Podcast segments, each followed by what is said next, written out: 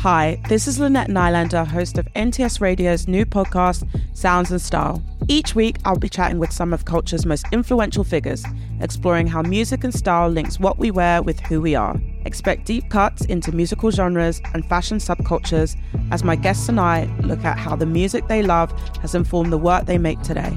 This season, I've been chatting with Lily Allen, Martine Rose, Mel Ottenberg, and many more. New episodes drop every Wednesday wherever you get your podcasts.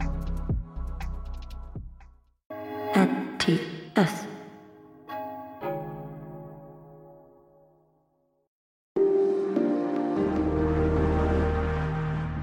You are listening to Don't Assume. I'm Zakia, and in this podcast, I'll be talking to pioneers, disruptors, and innovators about their lives and music. When I was making this album, all of my drum references were all Atlanta rap records, like MJG and 8 Ball, 3 6 Mafia, Gucci Mane. Like, I was like, yo, we're gonna make these records and they're gonna be all, you know, sweet and pop, but those drums need to knock. Those drums need to slap you in the face. Like, we need to drop our balls on these niggas, you know, every single time. That was kind of what I would tell the guys. Today, I'm with Amaarae at the NTS studio in London to find out more about her musical journey, influences, and her new album, Fountain Baby. As part of the Nigerian Alte subculture, a scene made up of West African musicians subverting genres and expectations, Amaarae seems to have musical rebellion in her DNA. From her early years living in Accra, Ghana, as well as in US cities like New Jersey and Atlanta, she's developed a rich musical palette. Amaarae is just as at home making country trap as she is Afro house, and with musical references as diverse as Ebo Taylor, Young Thug, Britney Spears, and Kelis, her approach very much subscribes to a don't assume philosophy. I'm really, really excited to hear more about it today. Thank you so much for coming and chatting to me today. Really, really excited to hear about your new release and your journey. Um, and I wanted to start off thinking about your kind of early days and your early influences. And when did you first realize that you wanted to make music? Well, first off, thank you for having me. I'm excited to be here. Um, early influences, I grew up around a multitude of people who love music. So my influences range everywhere from like the Red Hot Chili Peppers to Stevie Nicks to Billie Holiday to Gucci Mane, you know, to um, Marvin Gaye, Sade. And I think that for me, my influences just come from really loving and caring about music and being somebody who likes to research and look for things. You know, um, my introduction to music, first and foremost, was through hip hop because I grew up around my uncles who all collected CDs, you know, back in 98, 99, 2000. Um, and the interesting thing about hip hop is that because it's so sample based, if you do enough research, you find all the records from the 70s and the 80s and the 60s that they're sampling, and then that's a whole other different type of education. So yeah, I think that's that's what my influence has been about curiosity and really tapping into the things and the people around me. Did you grow up in a musical environment, a musical household? I grew up with um, lots of people who wanted to rap but didn't end up rapping. My father wanted to sing and he just ended up being a businessman. My grandmother also told me she had wanted to be in the band in like the 50s or the 40s, but you know, just societal norms in Africa at the time didn't allow it. So I, I grew up around people who love music but just never pursued it. So you're like you're living out their dream. Literally, a lot of people are living vicariously through me right now. That's a lot of pressure, I imagine. Uh, it's a lot of fun. I think they just they're happy to just see a dream actualized, no matter whose dream it is. You know. So when did you first start like making your own music? Um, probably when I was about fifteen. When I moved to Ghana, the assistant at the computer lab in my high school used to make beats in the back room. So when I found out about that, I literally went up to him and I was like, "Hey, I want to record and I want to buy beats. You know, what can I do?" So every day after school, I would go to the back room and um, it was him. His name was Killa F, and this uh, other producer named Kuvi. And I would go and I would record and make beats with them, and that eventually developed to me like getting an internship at a studio for one summer um, when I was 17, and then I just built built it up from there. I've read that you are a big fan of Kelis. Kaleidoscope was an album that when I was like eight or nine, one of my dad's friends burnt me a CD version of it. And I used to just sit and like write out the lyrics and I was obsessed with her. But it was something about her being this sort of alternative black female icon who, you know, claimed to like come from space. I'm kind of curious to know like what what what it was that drew you to her and why she's been so influential to you. Kelis is like really as far as when we look at maybe the last 30, 40 years, like the real first alternative black girl for real, for real. And I think outside of that, like her approach to music making is just so interesting, right? Like when you think about when you think about a song like Caught Out There, like in 1999 or 98, what black girls were coming on a record screaming, I hate you so much right now. Like that's crazy and then I think like just the beat she was singing over, like you know the songwriting as well was just so intricate and so interesting, um, and the tone of her voice. Um, and then her look is a whole other thing. I think Kelis is just ballsy at a time where there were a lot of like cookie cutter. This is what an R and B artist is supposed to look like, and she just completely obliterated that. You know. And do you feel like that kind of gave you a blueprint or like a, a vision of how you wanted to sort of build your career as an artist? Absolutely. I was just inspired by her audacity truthfully um and i think like also just um there's an edginess to what she does like it's very raw and it's very punk but it's also very hip hop, you know? And I think for a singer to take that type of approach to her music, like almost like like I don't even know like how to really explain it, but I think just kind of for a woman to take that approach is just very interesting, you know? Absolutely. So you've also cited influences like Paul Wall and DJ Paul and these kind of, you know, pioneers of southern US rap. How did you develop that palette? Mm-hmm. And can you put a finger on how you kind of fuse those references with the sort of sweetness and pop sensibility of your records? Mm. Well, I spent a lot of my youth in Atlanta. I moved to Atlanta when I was about eight, and I lived there 12, till I was about 12 and I got to Atlanta right at the perfect time. I got to Atlanta when like Lil Jon and the East Side Boys were a thing. Uh, when um, Slim Thug and Mike Jones and Paul Wall came out came out with Still Tipping. When T.I. was popping Jazzy Pha, Ciara, Petey Pablo, like that entire era of ATL. I literally got to the beginning of that. So as a kid, that's all I was hearing. And I think the thing about southern rap for me and like southern music culture.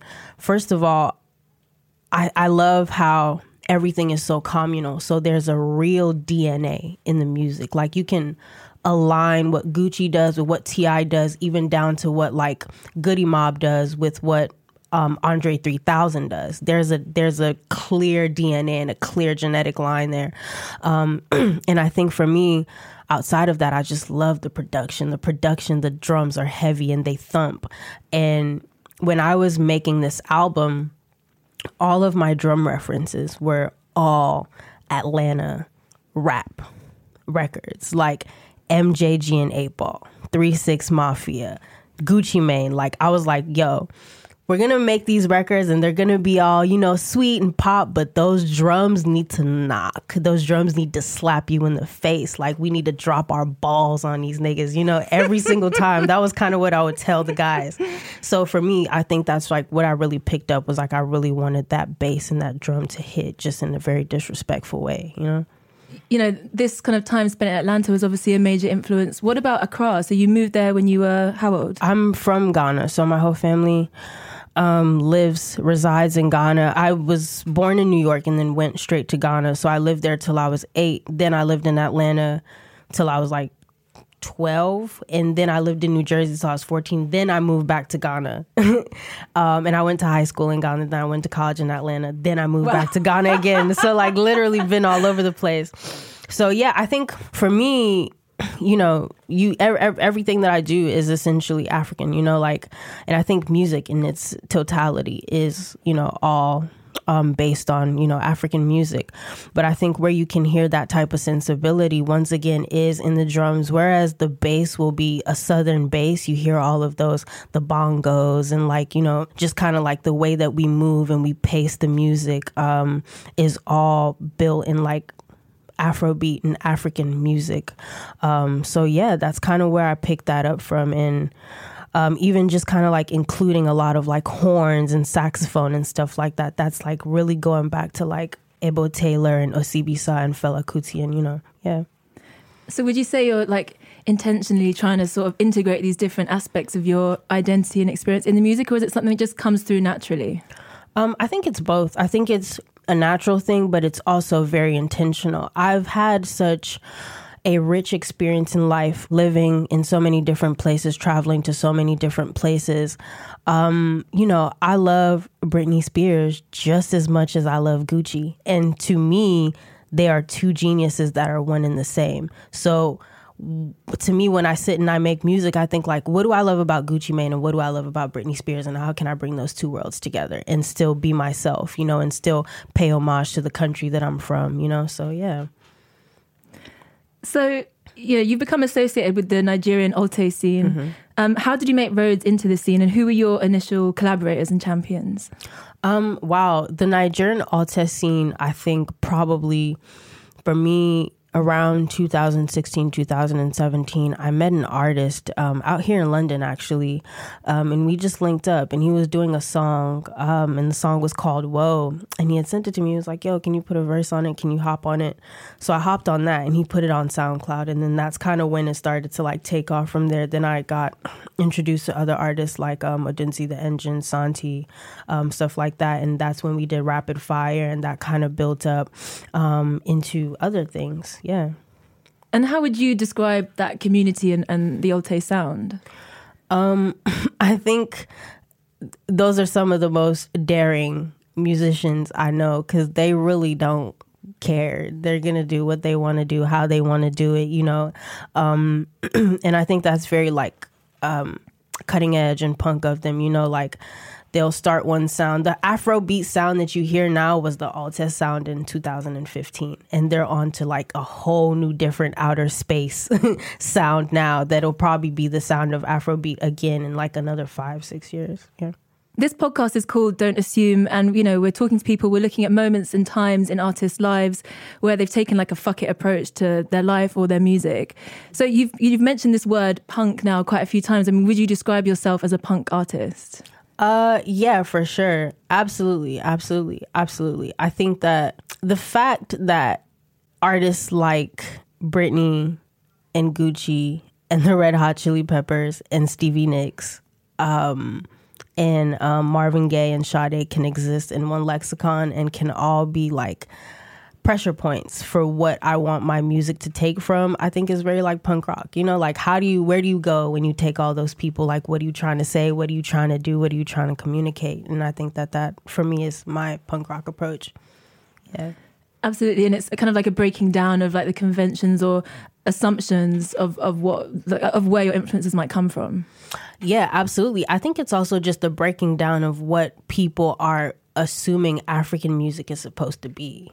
Um, I think that the sound has been so pigeonholed, and people have this one expectation. And going into making Fountain Baby, that was my one thing was like, how can I take our sound as it is now and just elevate it and make not even just myself and not even just listeners, but other artists start to push themselves and be more daring and where they can take things. You know what I mean? Um, I think that Western pop music for a long time, some of the best pop songs in the world are daring. I mean, Phil Collins, you know, Feel It in the Air Tonight is like the drums don't kick in till two minutes into the song and it's just his voice and reverb. And that shit is fucking fire. I don't sorry i don't know if i can curse but that shit is fire. You Secret know what i'm saying Phil collins uh, no are you joking me? Like bro like come on. Like that's gangsta. A lot of rappers' favorite song is that song. You know what I'm saying? And like even going back to Britney, Toxic, like I was recently listening to a podcast about the breakdown of how Toxic was made. And that is one of the most complex pieces of actually produced music. And it it like the basis of it is even down to like 16th century baroque music that's the inspiration for that record like pop really is a daring genre when you think about it. And i think the songs that have succeeded the most in that space are daring records. And i wanted to ask you about the kind of visual aspect of your kind of creative practice practice because you know in a lot of your videos you sort of take on these different sort of characters almost as a different visual direction and energy and how you present yourself to mm-hmm. your audience. Mm-hmm. you know is there a difference between Amaarae and Ama? Uh wow that's a good question yeah, probably. You know, I've never sat down and think about it, but yeah, I definitely think they're two different people for sure. For sure. Cause like me as just I'm a Gen I like to stay at home and watch TV. I like to sleep. I like to read books, and that's about it. Getting me out of the house is like pulling teeth. I don't want to do it. I don't want to talk to anybody. But then Amaarae is like bubbly and fun and likes to go out and likes to party and likes to make music and get to know people and really interact with the world around her. So I think it's like two completely different people. And is it kind of important for you to sort of express different personalities or different aspects through the kind of visuals of, of your of your practice? Absolutely. Um, but I think the core of anything that I try to express is just about like confidence and power and like just really feeling sexy, like no matter who, what, where, when, how. You're listening to Don't Assume with me, Zakia, and Amaarae. Across a lot of your music videos, mm-hmm. there is a lot of representation of the LGBTQ plus community, mm-hmm. and you know that in itself is a kind of daring act, given that queerness is something that is still repressed or even illegal in a lot of the kind of places that your music is referencing or uh, or consumed. Mm-hmm. You know, is that something that has been a kind of conscious intention of yours? Um, I I think like the first ever music video that I did that was like a clear representation of that was like my first my video in 2019 that had like um had like drag queens, it had like men and women together, women and women, men men together, whatever. Oh, actually, Reckless and Sweet is also me with a male and a female lead. Okay, cool. Well, yeah. It's so funny, you know. I don't think it's something that I'm going out of my way to do because I feel like a certain group of people is marginalized or needs representation. It's just an expression of like the world around me and what I think I see and I think is interesting. You know what I mean?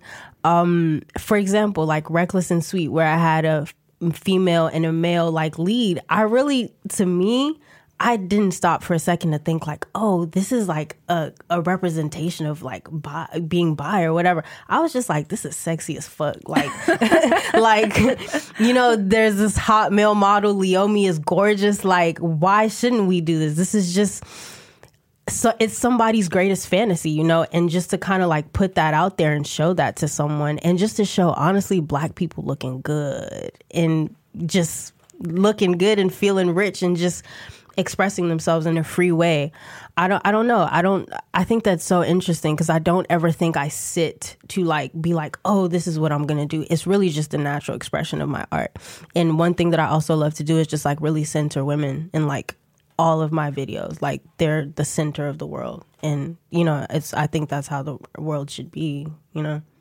So it's not necessarily like a conscious like political intent honestly, no. I don't. I I think that sometimes trying to be too political with expression can almost mar the freedom in which people you know live or express themselves like what i like most about my videos to me it doesn't feel like too try hard or too pretentious or too trying to communicate a message we're people living a life and this is it and that's what we should be allowed to do you know and I guess, like, I guess, regardless of the intention, sometimes just putting forward, like, the way you live, the way you want to see the world can be interpreted as political and it can still affect change and make people think differently, even if it's not you there trying to push the buttons oh, and thinking, if absolutely. I do this, they're going to think this. Absolutely. Absolutely. I think that a lot of times when I haven't meant to be political and I've just thought to myself, well, this is just how I see the world, I realize every time I put something out I, and I see how people respond, I'm like, oh, this is interesting because it's causing people to think. and to think deeper about expression. And to me, I'm just like, this is just the world, you know? Yeah. I guess it's like the power that artists have. And do you feel like artists have a responsibility to use that power for good? A thousand, thousand, thousand percent. One of my grievances with music at the moment is that I feel like artists aren't being responsible enough in the way that they're communicating their messages. Um, you know, one of my favorite artists in the whole wide world is Janet Jackson.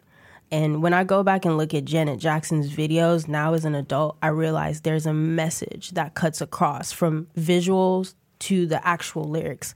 And her message is really, really, really about like love and community.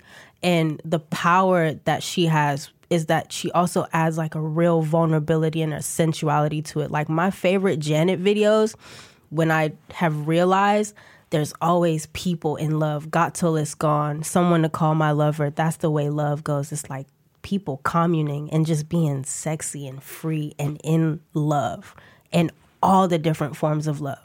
Parents, um, romantic partners, siblings, like are all portrayed. And I was like, damn, Janet really taught us in her own way about like community, and that's fire. And I guess it's like showing an example of a kind of activism through music that's not about like fists up. That sort of sexiness, that kind of lovingness is also radical.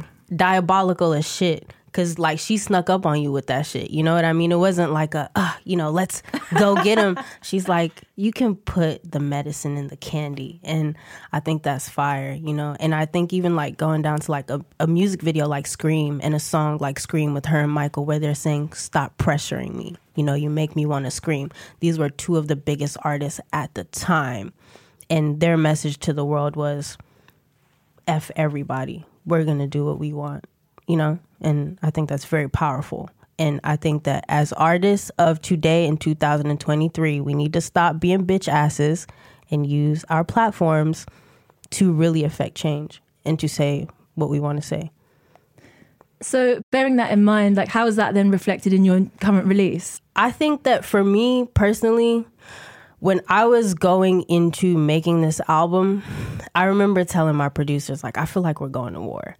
And my whole thing was taking my people, African people, and telling them like three things.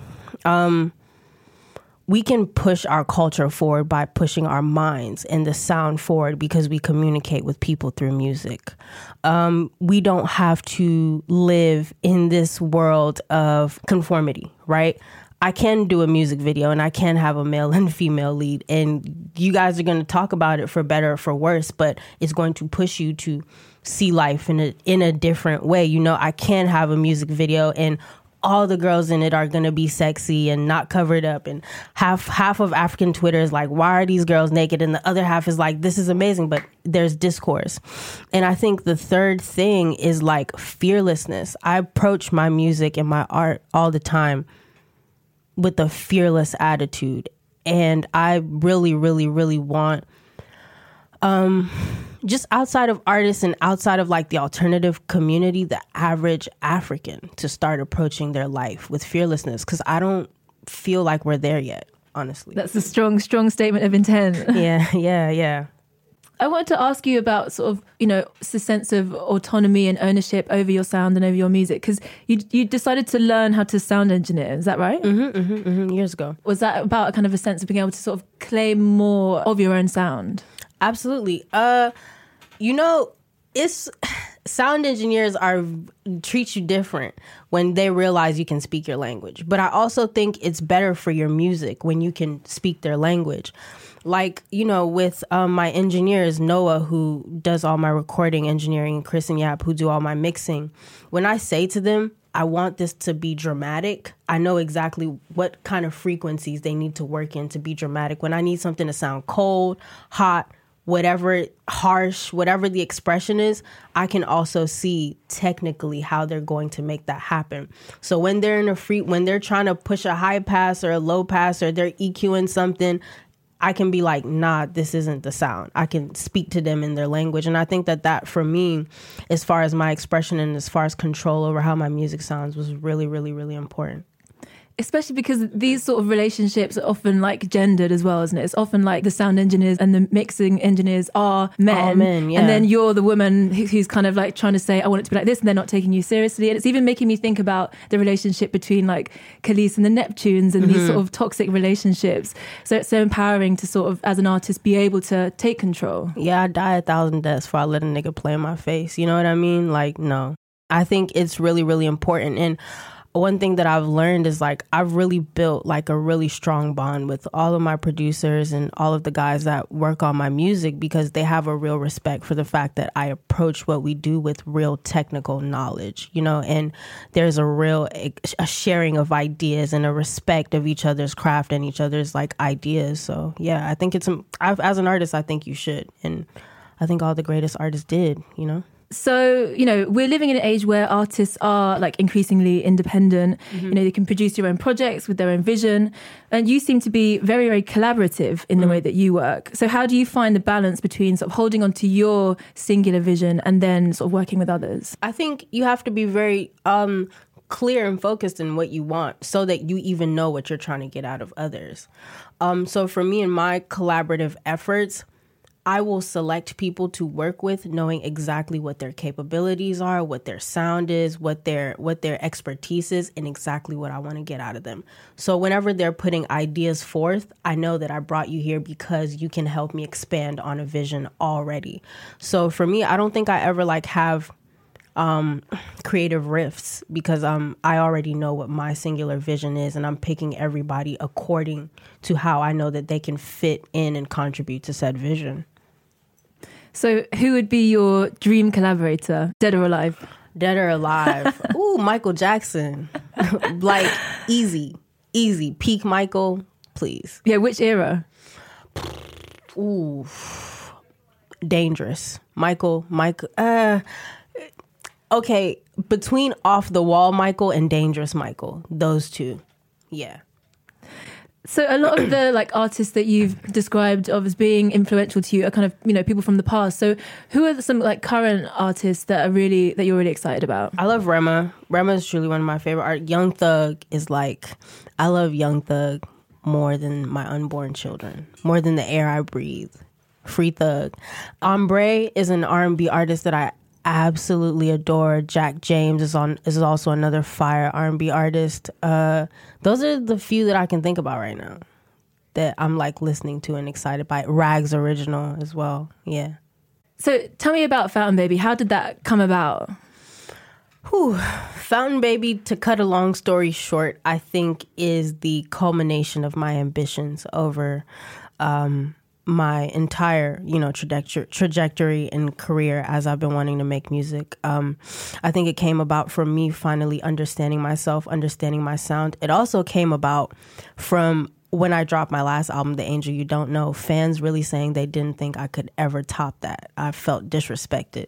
So I went back in the lab and I said, how can I push myself and how can I do better? So that's that. It's it's angst, but in the best way. And it's um an urge just to prove myself. Um and um yeah, I'm I'm really excited for the record. Um it's out. Um yeah, and everybody just listen to it and enjoy it. And I can't wait to hear what, you know, everyone's favorites are. Do you have a favorite? Yeah, it's a song called Disguise. That's that's my favorite. And why? Disguise is my favorite because it's actually a direct interpretation and reference of all of my favorite Britney Spears songs combined. And me trying to sit and say, if I was going to make an Afrobeat record for Britney Spears in the blackout era, what would it sound like? Yeah. And I think we I think we achieved our goal. What have you got coming up? What's next for you? Obviously, this the your your latest release has just come out. What's on the horizon? World domination. I think a lot of I'm so serious. And what does that look like for you?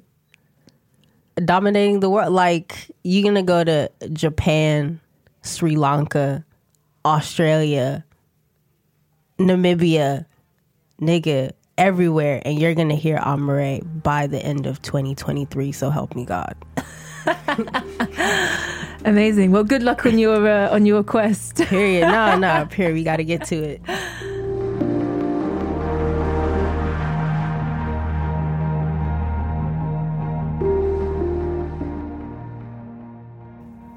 If you enjoyed this podcast, please subscribe on your podcast app.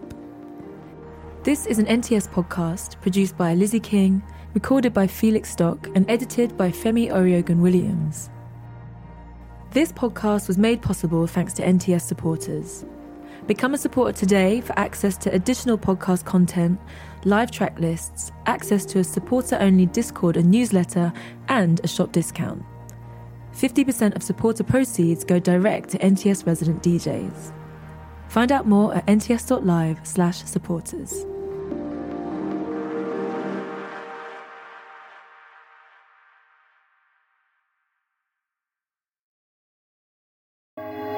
supporters. NTS